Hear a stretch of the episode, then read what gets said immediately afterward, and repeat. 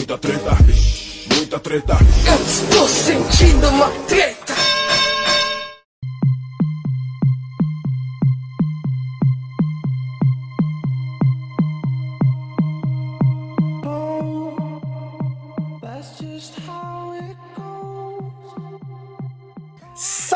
Salve, moçada! Salve, salve rapaziada, meus queridos ouvintes do Treta Podcast, o seu podcast sobre as tretas da atualidade. Aqui quem tá falando é Ivo Neumann e rapidamente eu passo a bola para meu grande parça, André Escobar. Salve, salve, meu chegado! Salve, treteiro! Vocês estão bonzinho? Muito bom, muito bom. Ivo Neumann, fiquei sabendo que o senhor tá de férias, é isso mesmo? Estou de férias, eu tô usando o Raider aqui, dê férias para seus pés.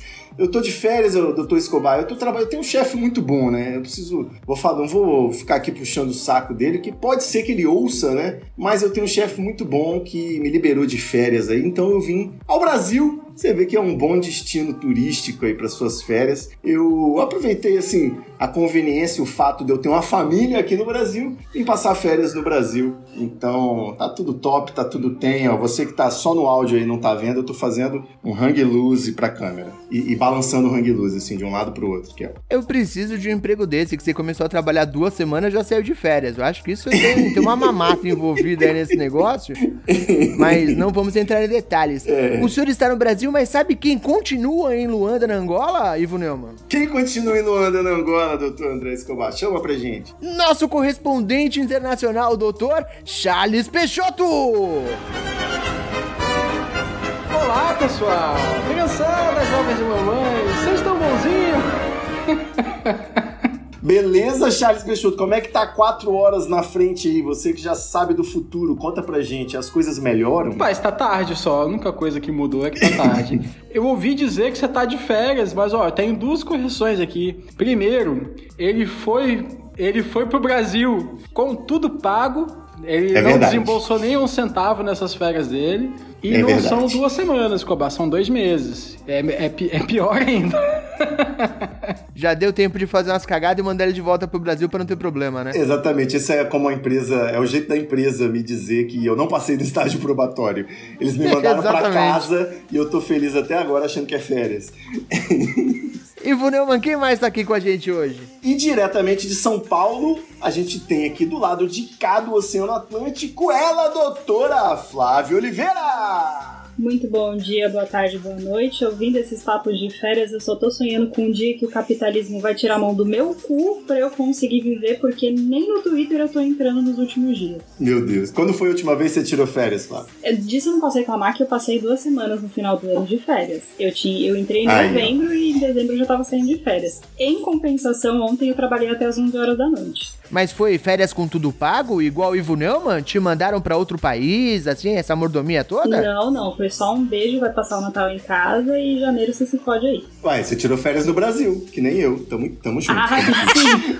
Mesma coisa. Flavinha, eu tava comentando esses dias que o meu emprego tá tirando a minha produtividade no Twitter e no Telegram. Eu acho que o, o capitalismo falhou, falha e falhará, como diria o sábio. Eu só estou esperando que o comunismo seja implantado para não ter mais segunda-feira. Isso é tudo que eu quero nesse exato momento. Me prometeram que no comunismo não existe segunda-feira e eu estou aguardando ansiosamente por esse momento. Também, estou contando com Ô, Escobar, você também tá reclamando aí, mas você tava de férias até outro dia, rapaz. Não vem com esse papo, É. não. Tá todo mundo fresco e de férias aí. Ivo Neumann, ao contrário de você que ganha férias pagas indo pra outro lugar e coisa toda, eu tirei férias trabalhando. Eu trabalhei durante as férias, meu amigo. Aqui Pô. é proletariado. Que isso que é a precarização do trabalho, né? Agora é a precarização das férias. Também fudeu muito.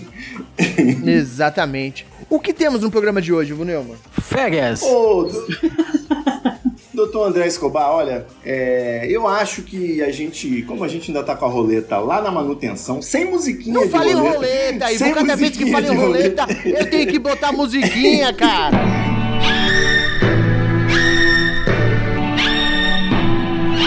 Chato pra caralho. O ouvinte não aguenta mais isso. A gente vai ter que fazer um episódio só sobre inteligência artificial e sobre roleta aqui nesse podcast. que, São os assuntos padrão. Inteligência artificial da roleta. Mas olha só, doutor André Escobar, eu acho que a gente tem que continuar com. é, um- um- como é que fala? como é que se fala? Um time que está ganhando não se mexe, então a gente pode continuar com essa grande dinâmica que foi implementada aqui na temporada 2023 e vamos aí, cada participante desta bela bancada de meu Deus, vocês observam né, que na ausência de Johnny Ross temos Charles Peixoto e vice-versa, mas cada integrante aqui dessa bancada fixa, dessa famosa brancada fixa do Treta Podcast, vamos cada um trazer um tema, que é um tema que ele é muito caro, que é um tema que a pessoa já parou para pensar sobre aquilo ali, né? Já parou para refletir sobre esse problema. E, e, é isso. Eu gostaria de repetir o, o, Escobar como fez da última vez. Alguém já está interessado em puxar o primeiro tema e fazer a abertura desse programa? Eu quero começar com uma revelação uma revelação. Opa, assim que eu gosto. Vou começar com uma revelação. Não trouxe porra nenhuma. Tal qual Crack Neto, estou aqui apenas para comentar os melhores momentos das tretas dos meus amiguinhos. Não, não, peraí, peraí, né? Não é possível que o senhor está todos esses últimos dias sem ter uma pulga atrás da orelha, sem ter uma coisa que o senhor tem vontade de botar para fora aqui entalada na garganta. Fala pra gente, Escobar, o que que tá pegando? Qual que é a treta? Eu tô, eu tô todos esses últimos dias trabalhando como um condenado. Se você quiser, a gente pode discutir sobre mudança de infraestrutura e as últimas atualizações do Minecraft que eu jogo com meu filho. São os temas mais quentes que eu tenho aqui nesse exato momento. Acho que não é muito agradável para os participantes deste programa e para os nossos ouvintes. Portanto, eu tenho um tema que não é tão querido ao meu coração, mas que eu trouxe mais a título de curiosidade, mas vou querer guardar e vou fazer um suspense. Certo. Eu acho que quem deve começar hoje, dada a declaração que foi feita no nosso último programa, quando o Johnny Rossi disse que Flavinha sempre vai um segundo, é a Flávia. Muito obrigada. Vamos começar já, ó. Energia aqui lá em cima. Hoje o programa é energia aqui, ó. Lá em cima. Carnaval, alegria. Vai acabar com a tradição da Flávia ter sempre a segunda e a melhor pauta. É isso que eu ia falar, que pelo menos ela já quebra a porra da pauta logo, já dá o tema do assunto top e a gente depois tenta complementar só e vai embora pra casa com o rabo entre as pernas, velho. Mas você tá vendo a minha técnica, Charles? Se a Flávia for primeiro, depois todo mundo é meia boca. Então É o tema meia boca que eu trouxe vai ficar ali no nível com todo mundo. Isso, É isso. verdade. Antes, eu queria só fazer uma observação que eu gostei muito aí desse, desse software de inteligência artificial que Charles Peixoto tá usando para não exibir o bigode na imagem dele. Parece que ele raspou o bigode, né? É, se tivesse isso na época da Liga da Justiça, Exato. o Super-Homem teria ficado muito melhor. Vocês chegaram a, a me ver de bigode? Flávia Escobar, não, né? Não, não, Charles, a gente não tá aqui há cinco meses fazendo esse programa, não. Charles tirou o bigode e tá mais novo agora. Bom, vamos lá, Flávia. Eu gostaria realmente de começar porque eu acho que é um assunto muito oportuno, tendo em vista que eu sou a única mulher dessa bancada e eu não posso deixar de falar disso. Perfeito. Que é a seguinte matéria: a cada semana, nove homens têm o pênis amputado por razões que poderiam ser evitadas. E a gente tem aqui, em média 486 perderam o órgão genital entre 2007 e 2022 por causa de câncer no pênis, que pode ser prevenido com a lavagem adequada. E embora rara, a doença matou 463 homens em 2020. Qual é o problema de vocês com lavar o pau? Não, peraí, peraí, Flávia. Não, vocês não. Peraí. Ah, Peraí. Eu não. nem sabia que tinha que lavar. Tem que lavar? Ah. Todo mundo, todo mundo continua com pinto aqui. Então essa sua declaração Fale por você, Escobar. Até quando, hein? Até quando? Mas eu gostei que a Flávia falou o tema dela e todo mundo ficou encolhidinho na cadeira aqui. Quem tem cu tem medo, né? Não, é porque ela falou assim, como única mulher, eu me vejo obrigada a trazer esse tema, né? E o tema era o pênis. Ela trouxe o pênis pro debate. É, bom, eu acho, ô Flávia, bom, eu vou começar já para alguém tem que fazer esse trabalho sujo, né? É um trabalho sujo, mas alguém tem que fazê-lo. Eu posso começar dizendo que a higiene pessoal e íntima do homem, né? O homem quando ele é instruído, né? Se ele recebe essa orientação de lavar o pinto, diferentemente de Charles Peixoto que só descobriu agora. Eu posso mostrar pra vocês aqui, tá? Não, ele já faz aquele exercício regularmente, né, de higiene, talvez com variando aí o afinco, dependendo da pessoa, né? Você, você observa o homem aí, a forma como ele se apresenta já é um indício, né, de como ele cuida do próprio pinto. Mas eu, o que eu gostaria de comentar é que a higiene do íntima do homem ela recebe um boost justamente na adolescência, quando ele passa a ter sempre o risco de receber uma felação, né, de receber um boquete. Então, ele precisa estar sempre preparado, é aquilo, né, quando você quer receber visita, você tem que limpar o salão. Então, sempre a possibilidade de vir a, a, ser merecedor aí de uma felação faz com que o, o, homem lave o pinto direito, né? Quer dizer, o homem que eu digo é esse pequeno percentual aí que não tem esse probleminha aí da amputação do pinto. Mas era, era essa minha contribuição para o debate. O que eu imagino é que a, a falta de, de, de, informação, né, como sempre, ainda é um problema né, em algumas camadas sociais. Apesar do seu argumento ser muito bom, ele também é muito ruim, porque o que o senhor está deixando subentendido... Péssimo, cara, é péssimo. É que o jogador só se aquece quando vai entrar em campo. É. Então, você tá deixando entender que a pessoa não precisa manter a sua, a sua forma física. O jogador ele só precisa se preparar quando vai entrar em campo. E eu acho que isso é uma ideia meio errônea do tema que estamos discutindo aqui. Charles Peixoto, o senhor tem algo a acrescentar, não tem? Vou, deixa eu falar sério aqui. É, repete o dado, por gentileza. Quantas pessoas e, no ano em 2020 foram 463 homens que morreram. Caralho. 463, tá. É, em média mil por ano precisam amputar, mas mortes foram 463. Eu já trabalhei com um urologista e eu já fiz posts sobre esse assunto e esse assunto é realmente me incomoda muito. E eu vi as fotos, né? É, é, o número de mortes é, é, é, é relativamente próximo é, comparado com a população do país. O matemático Oswald Souza. Total da pessoa é precária. E a segunda é a seguinte: quando eu fazia posts para esse para esse doutor, doutor Tarcísio G, urologista excelente, né, pagou aqui o nosso primeiro jabá de 2022, por isso esse assunto. Eu vi que existia um procedimento de remoção do pênis e um procedimento de remoção parcial do pênis. E isso me chamou muita atenção. Porque como é que é, como é, que é arrancar metade do, do pênis? É, é corta glande, corta no meio? Ele falou, Charles, esse assunto é muito delicado. Olha aí. Quando você vira para um senhor de 60 anos de idade, que já tem um pênis meio flácido, deficiente, certo? Muito, muito pipi mole. E diz que ele tem que amputar o pênis, você acaba com a autoestima daquele senhor.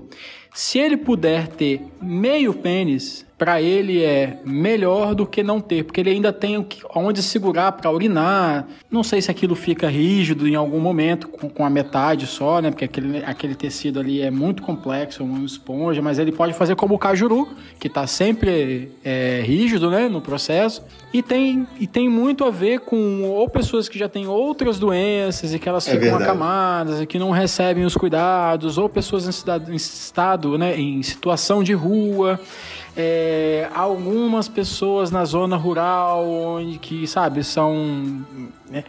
mas isso, isso não é isso não é normal isso não é uma coisa que, que agora se tu pegar o número de pessoas que tiveram remoção parcial do pênis ou o número de remoção aí vocês vão ficar assustados Eu, eu, eu acho que é um assunto muito sério. É. Eu não queria fazer piada com isso. Agora, quando o Charles Peixoto me traz a ideia de remoção parcial, já é um problema. Porque eu já tô pensando aqui em técnicas, em alternativas. Se o malandro mete a camisinha, ele pode botar uns algodão na ponta para completar. Sabe quando o tênis tá muito grande? já é uma possibilidade. Eu já faço isso também. Eu não sabia que. Aí, tá vendo?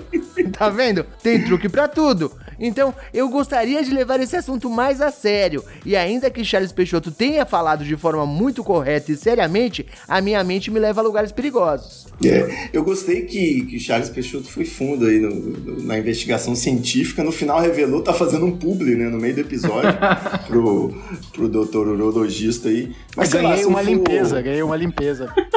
Se eu for dar uma opinião qualquer sobre isso aí, meus dois centavos, basicamente é a, gente não tem aí os índices das mulheres que não se masturbam, dos homens que não sei o quê. Eu acho que tem a ver com, além da culpa cristã, né? Do o cara não poder nem pegar no próprio pinto, né? Pra eventualmente não sentir aí o pecado tomando conta da vida dele eu acho que pode também sempre tudo tem, tudo sempre tem a ver né com o patriarcado aí a masculinidade tóxica a gente poder imaginar que também lavar o pinto pode ser considerado meio gay então macho que é macho Lavar o pinto é o caralho, meu irmão. Vou, tá doido? Que eu vou, vou ficar segurando em peru, rapaz, tá doido? Mas é, Caraca, bicho. É, velho, por é. incrível que pareça, há um tempo atrás houve a discussão de homens que não lavavam a bunda, porque, teoricamente, né, você é a, é a chave da, da homossexualidade tá ali. Fala sério. É, e é lógico que a gente tem que trazer todas as devidas proporções que o Charles falou, as pessoas em situações de rua e blá blá blá. Mas assim, eu trouxe um dado de uma coisa que chegou ao extremo. Eu não tenho, mas eu já conheci alguns aí e posso afirmar com certeza que a falta de higiene dessa região é, é bem preocupante, assim. Tanto que a, Transando às vezes, né? Pois é, tanto que o famoso polenguinho na gola rolê não é famoso à toa, entendeu? Nojo! Existe aí um- um- uma boa parcela de pessoas que não, não se higienizam, cara. E, e isso é uma coisa que precisa ser falado. Por favor, Flávio, eu nem jantei ainda. Olha as coisas que você Eu fez com esse também não. programa. Pode comer um pão com queijo que vai ser sucesso. Olha, e antes que alguém fale, porque tem certeza que quem tá ouvindo e tem algum conhecimento na área médica vai, vai, já vai criticar a gente quando a gente falou que é população de rua. Porque também as doenças é, sexualmente transmissíveis que vão criando, às vezes, situações ali em que o cara, por vergonha, por desconhecimento, por preconceito, não quer tratar e faz com que ele tenha também as remoções. Não sei se ele chega a morrer por conta disso, né, cara? Mas é, é, é duro. Agora, deve haver casos no órgão sexual feminino também, cara. Isso aí não tá de mortes por algum tipo de. de de- e acho que os números devem ser até maiores, porque como ele fica ali fechadinho e tem pouca visibilidade e tal, isso pode gerar primeiro uma perda do, do útero, alguma coisa do ovário, enfim, as coisas podem ir se inflamando ali por dentro também, criando. Eu vi casos que chega até a atingir o intestino, uma parada maluca, assim, sacou? Talvez você esteja falando de endometriose. Eu realmente não vi Também, dados também, também. Da, da, da mulher, mas uma coisa a gente tem que deixar claro também. É muito mais falado sobre higiene íntima feminina, porque se você for em qualquer supermercado, em qualquer farmácia, é uma prateleira gigantesca com sabonete de cheiros, gostos, aromas e sabores que você pode escolher via cardápio QR Code, se você quiser, mas nunca é falado sobre higiene masculina. Quem nunca usou um, um- esse loção, como é que é? Sabonete líquido de higiene íntima feminino, como shampoo, né? Sem querer, que eu tirei a primeira pedra. Pois é. Inclusive, tivemos uma grande discussão agora, nessa última semana, porque uma das grandes empresas de cosmético no Brasil resolveu fazer uma campanha promovendo um sabonete de higiene íntima feminina, contratou alguns influenciadores e os posts foram horrorosos. Tinha inclusive gente falando que meu pai veio me visitar e saiu daqui com cheiro de cereja na cabeça e descobri que ele tava usando meu sabonete. Então, a Flávia tem um ponto aí, realmente é muito mais falado, mais abertamente falado do que no caso dos homens. Eu quero aproveitar a oportunidade e fazer um ataque de oportunidade aqui. Ó. Tal qual o Charles Peixoto aproveitou pra fazer um publi no meio do assunto absolutamente do nada, eu também quero meter um jabá e dizer que há duas semanas atrás nós lançamos um episódio no Poucas Trancas, só com os rapazes, o episódio número 71, sobre autocuidado masculino e preconceitos, com a participação do nosso editor Rafael Zorzal, onde a gente fala exatamente sobre isso, como esse assunto de alguma forma vira um tabu, mesmo entre os homens, não é uma coisa que você normalmente converse da mesma forma que as mulheres conversam entre elas, né? Deixa eu só fazer uma pergunta aqui. Esse sabonete íntimo não, não é mal, cara, pra flora e pra, sei lá, e pH, essa parada toda? Você quer que eu te responda seriamente? Flávio, de você, de você, de você eu só espero dados científicos com papo sério, sacou? O problema é quando você faz a higiene interna com esse tipo de produto. Aliás, não se deve fazer a higiene, a higiene interna, só ali na, na vulva, na parte de fora e tal, e aí tudo bem. Ok. Bom, acho que o programa começou legal aí, com esse tema bem polêmico. Já tá pensando na, na foto de capa um, uma piroca pela metade.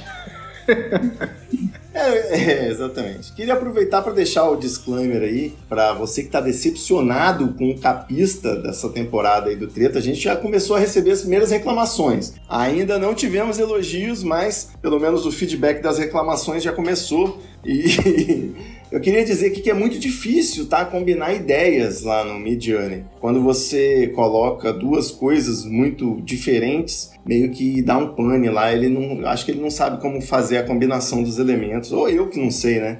No fim das contas, eu preciso fazer um curso de prompt para aprender a, a, pedir melhor as coisas aí. Mas agora é hora do segundo ataque de oportunidade, Vunelma. É. Porque quem participa do nosso grupo do WhatsApp do Treta, é que são aquelas pessoas lindas que, façam, que fazem doações a partir de R$ 4,20 para este programa, recebem também todas as capas rejeitadas para o programa. É isso aí. Ou seja, ainda que a pessoa não esteja vendo no tocador dela quais são todas as capas que foram discutidas para o programa, quem tem acesso ao nosso grupo de WhatsApp recebe todas as capas que foram aventadas para a realização do episódio. É isso mesmo, a produção de um episódio de podcast é uma coisa muito complexa. A gente passa aqui a semana com a equipe de, de arte, né, direção de arte, todos os robôs reunidos, tentando resolver aí as nossas ideias, tentando chegar de alguns pontos do episódio que se traduzem em boas imagens para ele chegar em algum lugar, né? Chegar numa capa divertida. E geralmente a gente não consegue, mas vamos continuar tentando. Lá são 12 episódios em um ano,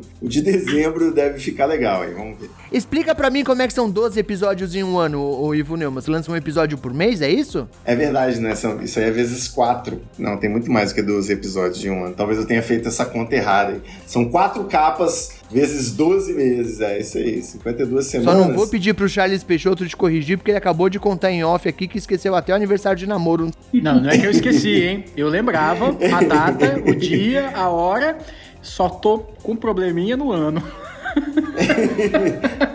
Fica muito claro que somos todos de humanas, não é verdade? É, isso aí, é um dado importante. Ai, ai. Olha, eu queria dizer que esse mês, quem pagar R$ 6,90 recebe um pack de nudes dos meus pés totalmente grátis, ok?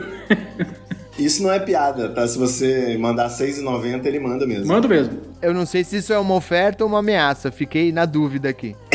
Paz, é só, só mandar R$6,90 no PicPay que vai descobrir. Pode mandar no arroba treta mesmo, que pelo número a gente já sabe que é Charles e repassa. Isso, e se arroba rolar, treta. eu garanto pelo menos uma foto do pezinho do Escobar.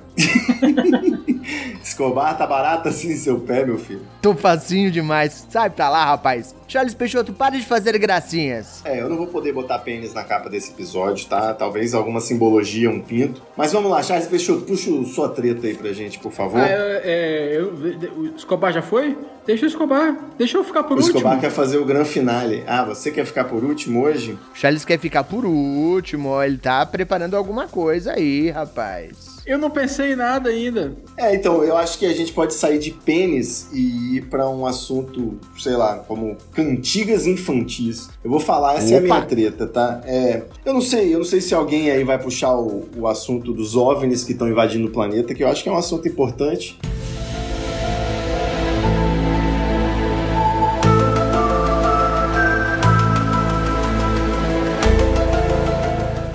Porque mesmo que seja apenas é, uma briga de espionagem né, entre Estados Unidos e China, é, é, é, interessante, né? Seja, eu preferia que fossem alienígenas mesmo, mas o fato da gente estar tá entrando numa nova guerra fria também é relevante. Não sei se alguém quer puxar esse assunto aí, mas eu não quero não. Eu vou puxar o assunto das cantigas infantis, porque vejam vocês, eu tenho uma filha pequena, com aproximadamente vai fazer seis meses, e já tá na hora de eu, de eu verificar as coisas que eu tô cantando, né? Porque afinal de contas agora ela já pode estar entendendo tudo que eu tô falando. Então eu Vamos lá, eu não quero, eu não sou esse tipo de pessoa. Eu sou uma pessoa muito prática na minha vida, no dia a dia, né? Eu não sou um personagem do Twitter que problematiza tudo. Não, é tranquilo. Às vezes você convive com um, um parente, uma pessoa que não é muito íntima, muito conhecida, ela faz uma piada constrangedora, faz um comentário machista, racista, homofóbico. A gente gente releva, né? Mas como que eu vou cantar para minha filha? Atirei o pau no gato, mas o gato não morreu. Eu tenho dois gatos em casa. Ah, é, eu acredito que com certa idade ela já possa jogar um GTA, por exemplo. Ela já entenda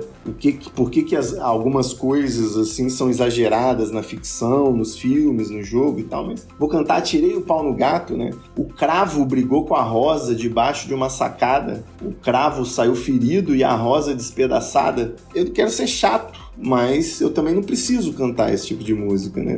Eu acho que o mundo bita uma, uma outra coisa assim já, né, que seja mais atualizada e politicamente correta. Eu não sei o que vocês acham, porque a minha mãe acha que tem que cantar do jeito que é mesmo e a partir daí até fazer uma reflexão, conversar com a criança. Falar sobre a música, eu não sei. Eu vou começar respondendo porque aqui nessa brancada eu sou o único que tem filhos também. Certo. Já passei por essa mesma situação. Vou começar dizendo que, por exemplo, Galinha Pintadinha tem uma versão atualizada desta mesma música sobre o gato. Mas em contrapartida, vou declarar aqui que Galinha Pintadinha é uma merda.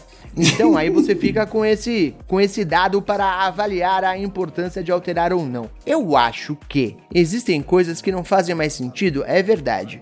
Por outro lado, já fez sentido em algum momento essa essa ideia de atirei o pau no gato? Já foi legal em algum momento? Já foi uma coisa socialmente aceita em algum Acho que momento? sim. A Acho que ideia me sim, parece pá. errada desde sempre, tá ligado? Não parece uma coisa legal. Tipo, é, é o que você quer ensinar pro seu filho? Tem, tem que caber uma, um questionamento aí.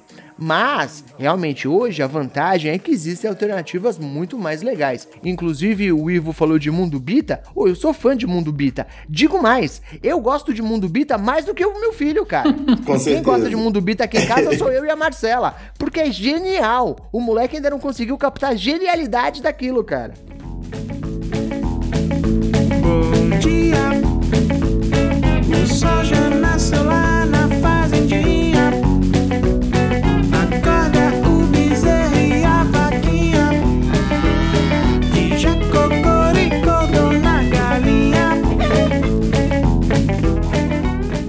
Tem muito mais alternativas do que as antigas cantigas de gosto duvidável. É, eu quero crer que o Atirei o Pau no Gato, como você mencionou aí, ele, ele tem origem numa época em que os seres humanos precisavam atirar o pau no gato, que de repente era um gato selvagem, um bicho que poderia, né, fazer, roubar uma comida no mínimo. Ah, sim, é uma cantiga pré-histórica. É, exatamente, é isso que eu quero dizer. Eu quero acreditar que sim, porque em, em que circunstância, né, interessante. Mas todas essas músicas, é porque, olha, sinceramente, eu joguei aqui no Google rapidinho para ver uns outros exemplos, mas aparentemente ele não me dá exemplos de músicas infantis, né? Ele tá falando de El Chan, Xuxa aqui, não é isso que eu tô querendo dizer. São músicas mesmo da, da- do, cantigas de roda brasileira, músicas de ciranda, sei lá como é que fala essa porra. Porque tem música que não dá, né? Tipo, a, San- o Sandy Júnior tem aquela música da Maria Chiquinha, que eu cheguei a decorar a letra toda, inclusive, depois que eu virei pai. É, e ela é um- uma música que ela termina. Ela, ela foi gravada quando o Sandy Júnior eram bem pequenos e ela termina com esquartejamento, mano.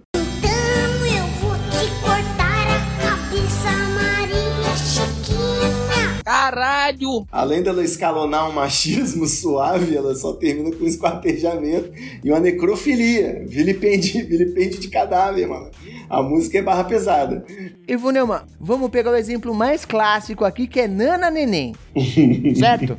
Nana Neném, que a Cuca vem pegar. Quer dizer, você já tá criando pânico na criança, ó. A Cuca tá vindo pra te pegar. Mamãe foi pra roça e o papai foi trabalhar. Quer dizer, vocês largaram a criança sozinha. Alguém chama o conselho tutelar pra essa família, por favor. Porque um foi pra roça, o outro foi pra trabalhar. A criança está sozinha, a Cuca está vindo para pegar a criança. Olha o pânico que você tá gerando na cabeça desse bebê, então, rapaz. mano, é é isso. Você não canta isso, né, Escobar? Não precisa, correto? Não, eu não canto. Aqui em casa a gente sempre foi adepto de, de mundo bita. A criança, infelizmente, fissurou na galinha pintadinha. Mas eu vou ter que te trazer um outro ponto agora, tá, Ivo Neumann? Pois não. Às vezes, não importa o quanto você se prepare, o quanto você deseje colocar coisas legais, não vai fazer diferença nenhuma porque seu filho vai estar cagando para tudo isso. Antes do Gael nascer, a gente foi numa livraria, na época que ainda existia essas coisas, sabe? Livraria Cultura, FENAC, essas coisas. A gente comprou uns CDs, cara, legal pra caramba. Eu comprei um Beatles para bebês, comprei Massa. um ACDC para bebês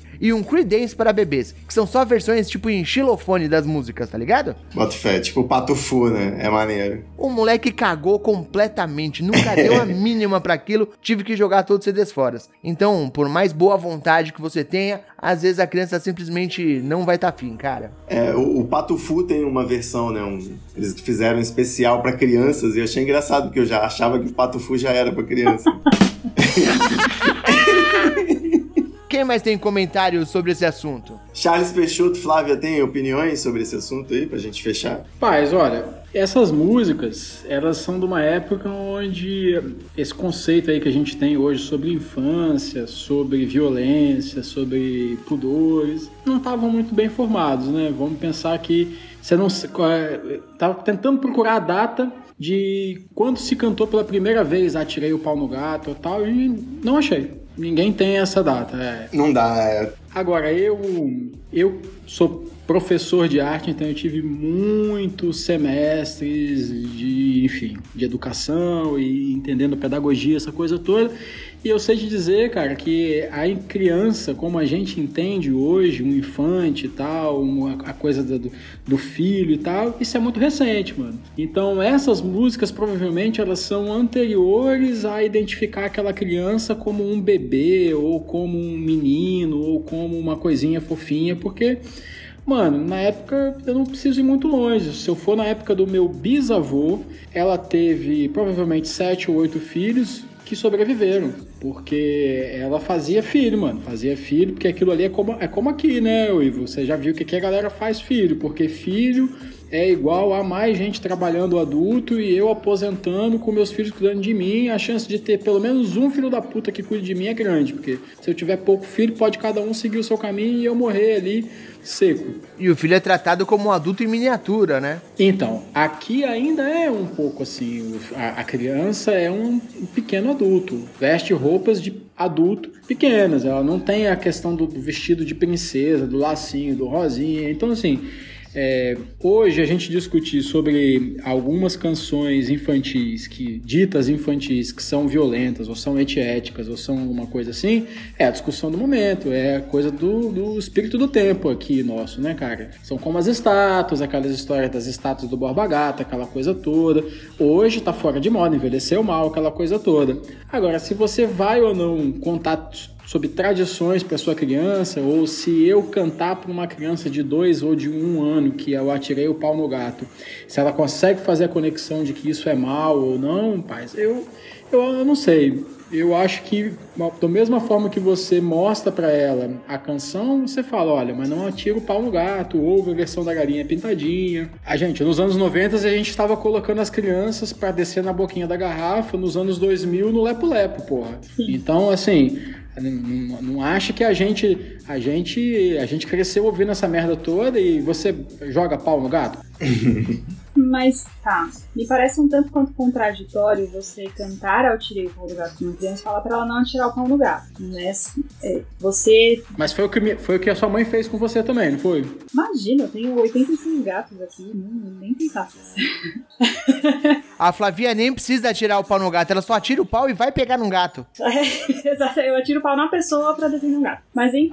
A, a sua mãe te cantou atirei o pau no gato. Não, eu não tive esse tipo de, de criação. Não? Não, eu não fui uma criança amada. Mentira. Eita porra. É, mas eu acho um tanto quanto contraditório você trazer isso numa determinada idade, que já não é mais tão criança, pra mostrar que existe um passado que não foi legal e que repetir isso não é legal, tudo bem. Mas dois, três anos, a criança não sabe distinguir isso ainda e cantar as musiquinhas e falar não faz isso é uma coisa que vai levar sinais muito confusos pra ela e, e se você tem alternativas, por que não usar as alternativas? Se você não gosta de mundo vivo de galinha pintadinha, sei lá, põe Pablo Vittar. Eu não espero carnaval chegar pra ser vadia.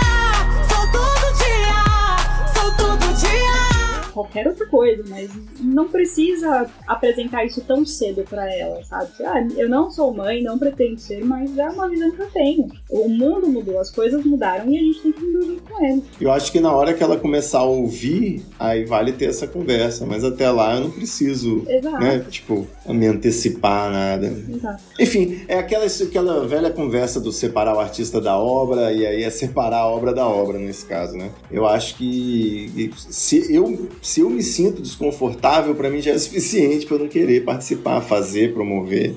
E é esse o meu, meu critério. Muito bem, Ivo Neumann. Eu achei que a sua treta poderia até render mais, mas infelizmente apenas 50% da bancada tem filhos. Lo- Local de fala, né?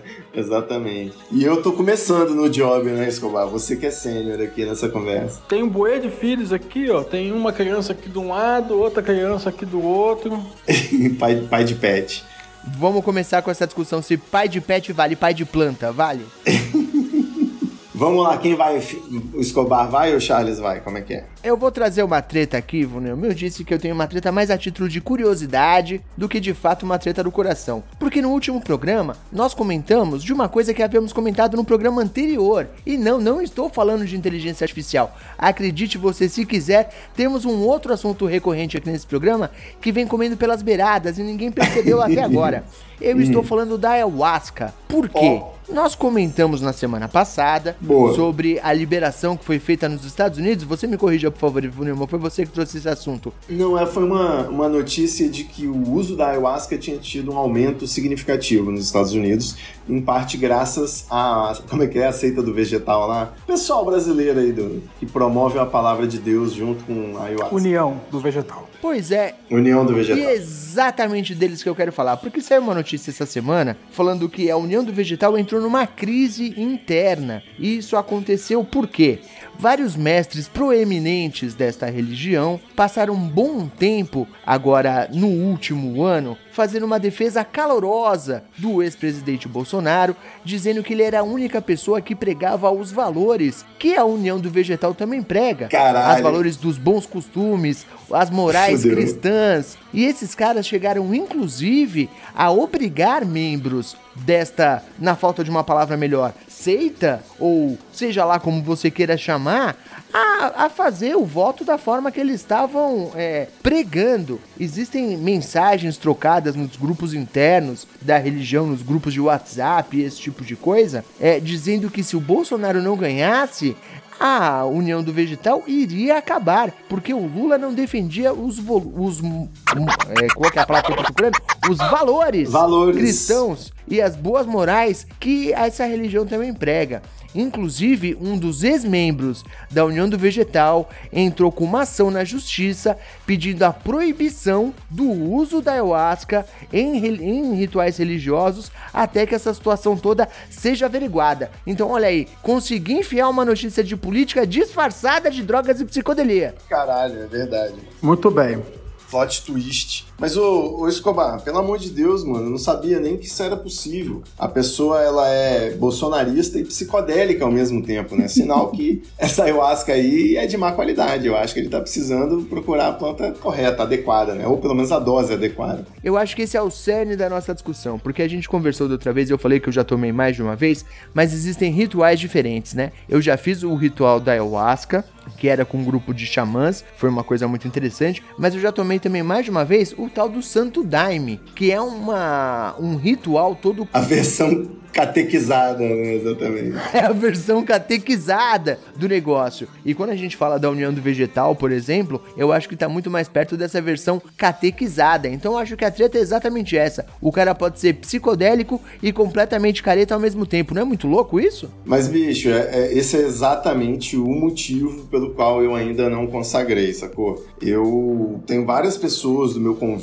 que falaram que a experiência foi fantástica. E são pessoas que fazem consumo de, de outras coisas, né? De cogumelo, de LSD. Tudo drogado, tudo drogado. É, se essas pessoas que tiveram com certeza experiências transcendentais aí com, com drogas psicodélicas falam que a experiência com a ayahuasca ela tem uma parada, né? Tem uma coisa interessante, sei lá, que elas se sentiram bem, alguma coisa assim. É, eu tive um interesse, né? Porém, tudo que se mistura com religião automaticamente me desperta alguns gatilhos, tá ligado? Então eu tenho medo de estar lá no meio daquelas cantigas todas e sentir uma bad trip pela opressão religiosa, porque pra mim toda religião ela tem um núcleo fascista muito forte, né? Você basicamente você é, é, cultuar tanto a sua própria cultura, o seu povo, aquela ideia de identidade de grupo, né? Tudo isso que a gente sabe, ela é uma forma, né, de, de, de nazismo, assim. Então eu não gosto dessa- de nada que tenha a ver com as religiões atuais e, enfim, a união do vegetal ser bolsonarista é a maior prova de que valeu a pena não ter ido numa parada dessa, né? Não dá, meu. Preciso procurar um, um povo originário, né? Alguém que saiba o que tá fazendo. Tem um- uma curiosidade muito grande sobre. Eu, eu não sei, tá? É um momento papo leigo aqui, mas tem uma curiosidade que eu li em algum lugar, que acho que foi no blog sobre psicodelia da Folha de São Paulo, que tem uma parada que, que eles falam o seguinte: que é muito engraçado que o calendário e algumas formas da gramática das tribos norte-americanas são muito parecidas com as das tribos amazônicas. E essas semelhanças são maiores nas tribos que faziam uso da ayahuasca, no caso do, do, dos brasileiros, e do peyote, no caso dos norte-americanos, sacou? E são drogas diferentes, né? O peyote é um cacto e tal, mas é, no fim das contas, o tipo de, de onda, né, a trip dessas drogas, é, eles tinham padrões assim que acabaram fazendo com que esses povos é, tivessem uma, inte uma intele intelectualidade para um lado, sacou?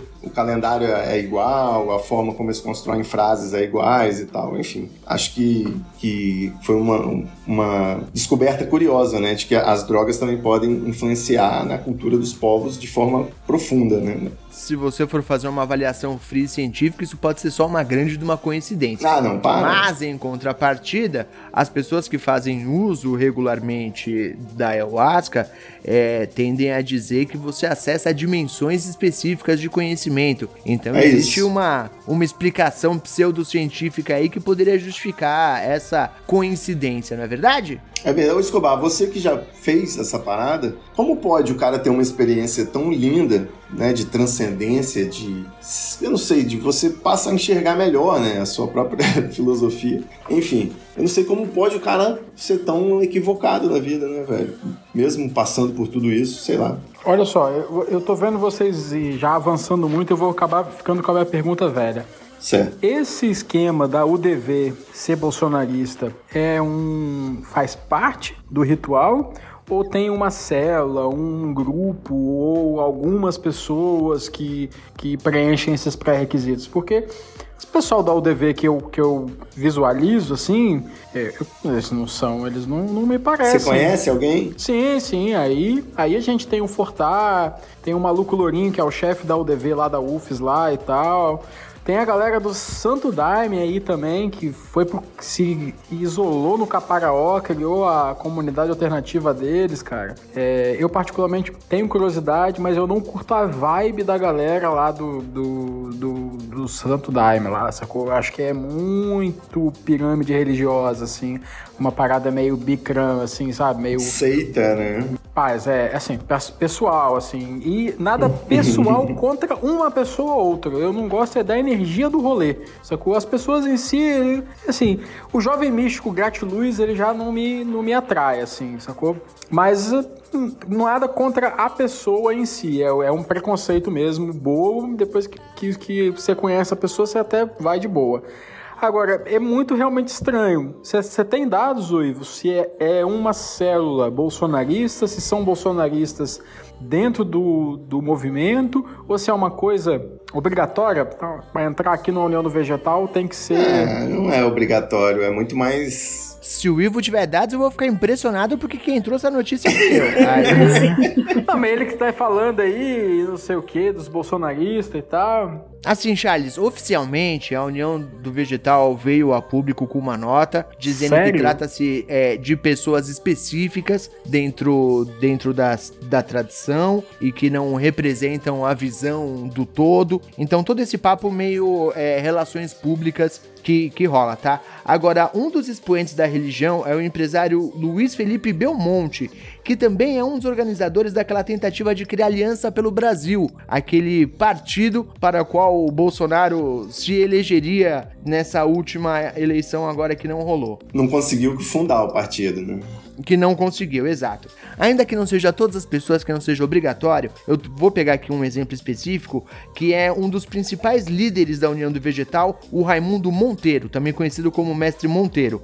Esse é um dos caras, que é um dos grandes nomes da UDV, que tem essa mensagem dele dizendo, eu vou até citar aqui a mensagem específica, tá? É que ele disse que uma das agendas defendia valores cristãos, sustentados pela união do vegetal, como a família tradicional, homem, mulher e filhos, enquanto a outra propunha pautas incompatíveis com os mais elementares fundamentos morais e espirituais da nossa doutrina. Então, ainda que não seja uma obrigação para todas as pessoas que entram na religião, é a opção das pessoas mais é, expoentes lá dentro e essa informação acaba sendo cascateada às vezes meio que à força para baixo, manja? Manjo. Flávia, Conta pra mim.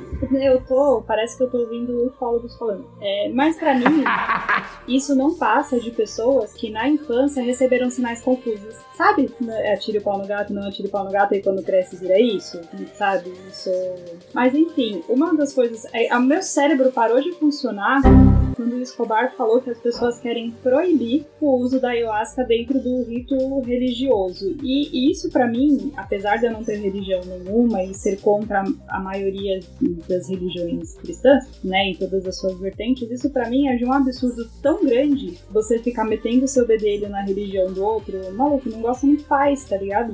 Não, não tem pra que isso se tornar uma coisa.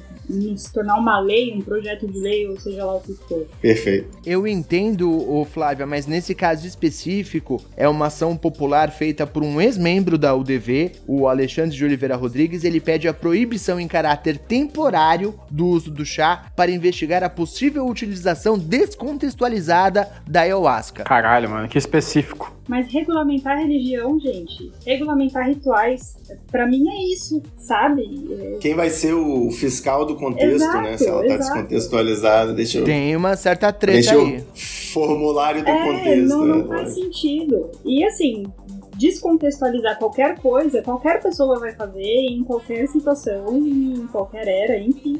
Não, não tem como controlar isso. E controlar isso, é para mim, é até inconstitucional, porque o Estado é laico, então você não pode, entende? É, é um conflito. É inconstitucional, né? com certeza. Viu só, Ivone? Eu trouxe uma treta aqui, a treta, a treta a nível de curiosidade e acabou rendendo assunto. Sobre drogas. Muito obrigado, doutor Escobar, porque além de render o assunto, um assunto maravilhoso, ainda vai me permitir usar aí é uma psicodelia nessa capa lá no Mediane, né? Vamos botar efeito de ayahuasca. Pintos caindo de forma psicodélica. Sem pinto, não dá pra fazer pinto no Pinto Mediane. na xícara de chá, mano.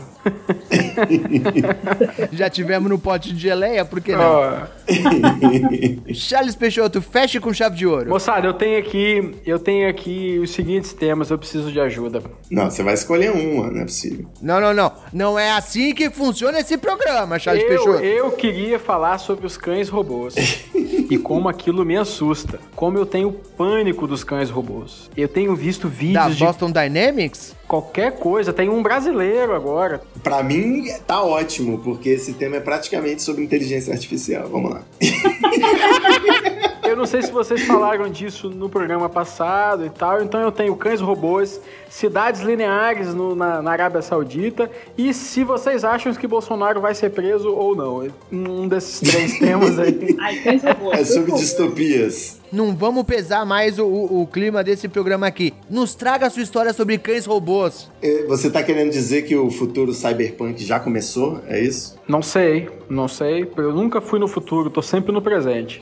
E o lance é o seguinte: é, quando eu vejo o cão robô, cara, eu tenho um primeiro, primeiro problema é que eu não sei onde é a frente e onde é atrás daquele cão robô. Então eu não sei se ele tá me olhando. Quando eu acho que é a frente, eu descubro que aquilo ali é a traseira, que ele tava era andando de costas mesmo.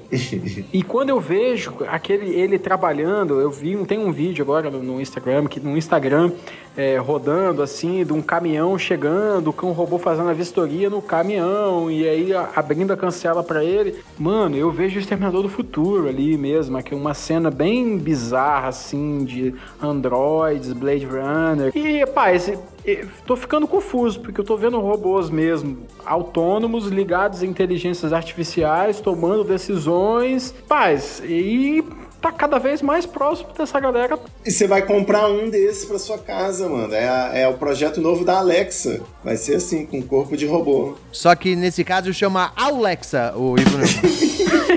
Obrigado, Escobar.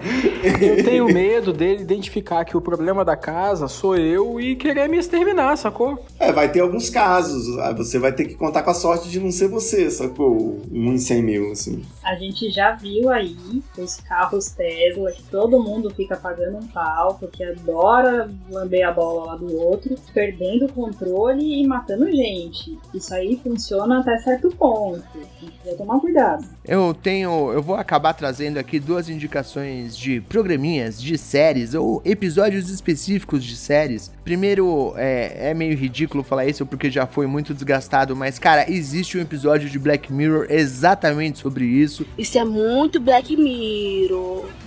É muito Black Mirror. Tá, não sei o que, caralho. na temporada mais recente, com os cães robôs, e é cenário para pesadelos. Charles Peixoto, por favor, assista para ficar traumatizado para o resto da sua vida. Já vi, meu medo ali só. Só aumentou, Só né? aumentou. E tem também um episódio da série. é, como é que chama? Não sei o que? Robots.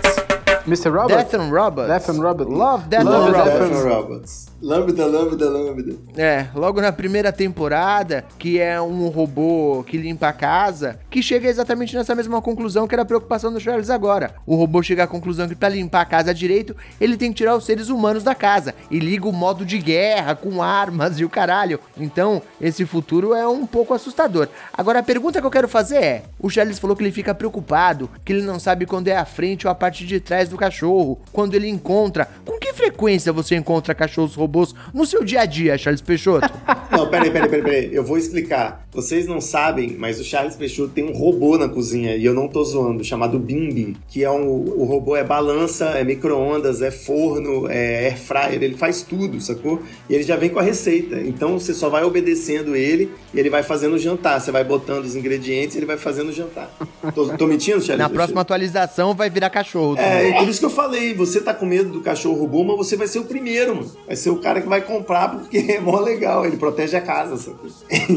Tenho só medo porque já é uma é uma militarização. Aquilo nitidamente é um robô militar. Aquilo nitidamente e- e- e sendo assim normalizado como se fosse aqui um operário. A notícia que eu vi foi que o Brasil já inventou o cão robô pra poder ser guia de cego, mano. Paz, é complicado, né, mano? Complicado, né? Eu tenho, eu tenho uma pergunta sobre o cão robô brasileiro. E eu vou ficar muito decepcionado se a sua resposta for não. Ele é caramelo? Não. É, tem que ser um vira-lata caramelo. É preto e verde. Aí não dá, bicho. Tá errado. Tá muito errado isso. Porra, tá errado. Tá errado. Não pode levar a sério um cachorro robô brasileiro que não é um vira-lata caramelo.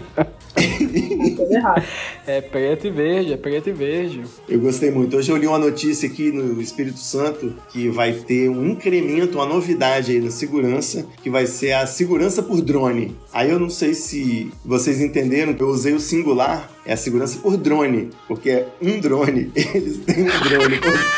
Aí passou no jornal assim a tropa, não, porque vai ter não sei quantos mil policiais e um drone aqui que tem visão de calor, sacou? Visão térmica. Mas aí, Charles Peixoto, o drone nada mais é do que o cachorro robô que voa.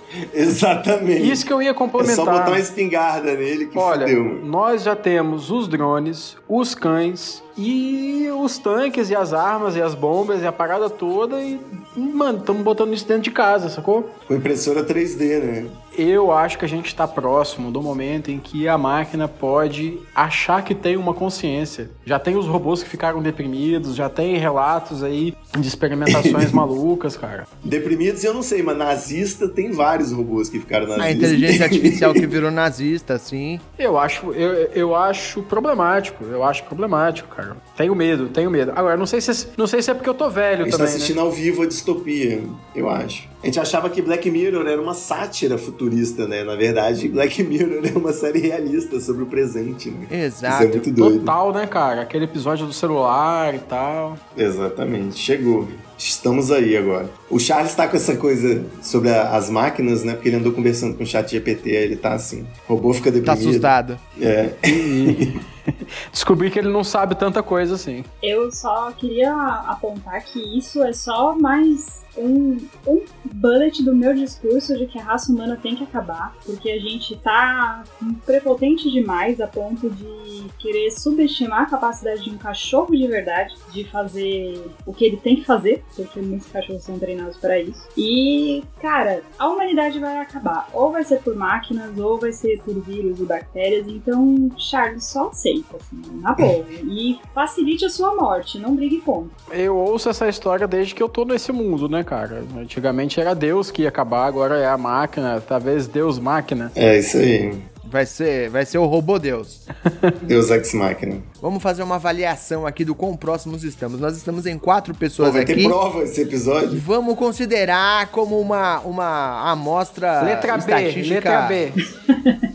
razoável. Vamos lá. Quem aqui tem Alexa em casa? Essa não tem. Ninguém tem Alexa. Não. Quem aqui tem o, o robozinho pra limpar, que sai andando pela casa pra limpar? Esse eu tenho, esse eu tenho. Ah, tem. Esse eu tenho, eu Quem tenho. aqui, tal qual o Charles Peixoto, tem um robô que faz a sua própria comida? Esse aí eu queria muito ter. Ele não faz, é, ele precisa de mim pra fazer a comida. A gente é uma dupla. Ele Até não... quando?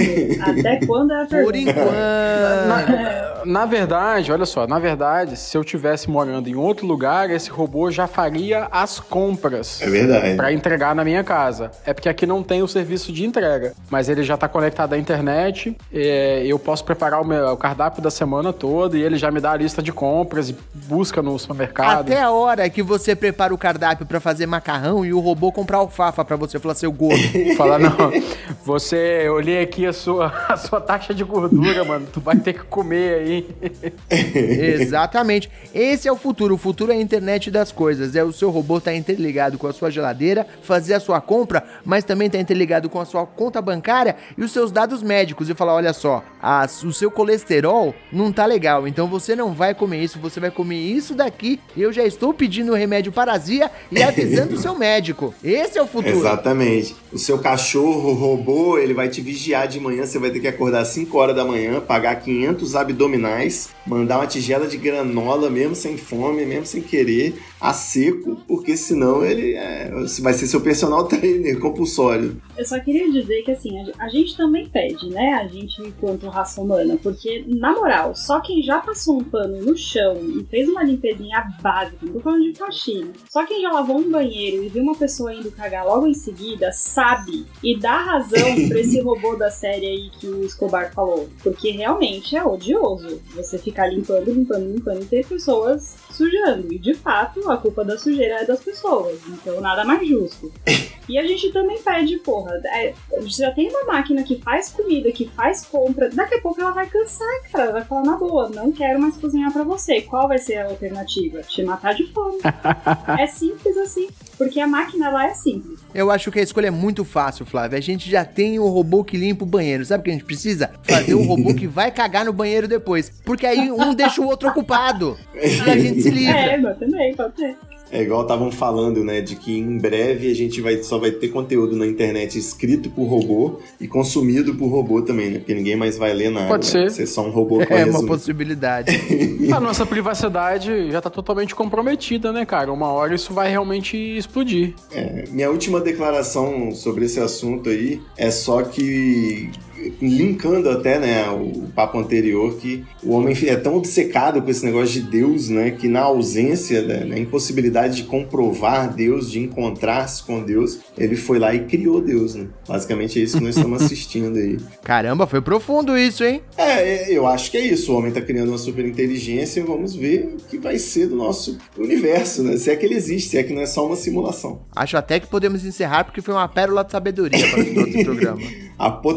Né? É assim que chama. Bom, se você quiser mais é, petardos de filosofia barata, me segue lá no Twitter, arroba treta, e no Instagram também, veja você, arroba treta. E não perca, não perca no próximo programa. Mais sobre tecnologia, mais sobre inteligência, mais sobre drogas e mais tretas. Aqui é inteligência natural, rapaz. Ou a burrice artificial. Eu estou em todos os lugares como arroba Escobar, é B-E-L-L-I-N, na dúvida menino que é linda, inteligente e humilde. Muito obrigado, um beijo enorme e até semana que vem. Vocês me encontram em arroba StephanoFly, Stefano com esse mudo. E é isso aí, gente. A revolução das máquinas está chegando muito antes da revolução dos bichos. Repete, Flávia, pra eu poder seguir aqui. Arroba Vai estar no tweet fixado do treta. Isso aí. A Stefano Flá, arroba a Stefano Flá. Isso. Mentira, é arroba A a. Stefanofla. Stefanofla. Mais fácil assim, Flávia. Eu sou arroba Charles Peixoto, você já conhece. Um beijo pra vocês. Você já conhece, você já confia. É isso aí, meus queridos ouvintes. Até a próxima semana com mais tretas tretosas da atualidade. Meu Deus do céu, a gente acabou aqui com o cataclisma do universo no final do episódio, né? É isso. Vamos, vamos nessa, galera. Se tudo der certo, a gente volta na próxima semana. Um beijo E é nóis. Ou você quatro cachorro robô aqui conversando sobre alguma coisa.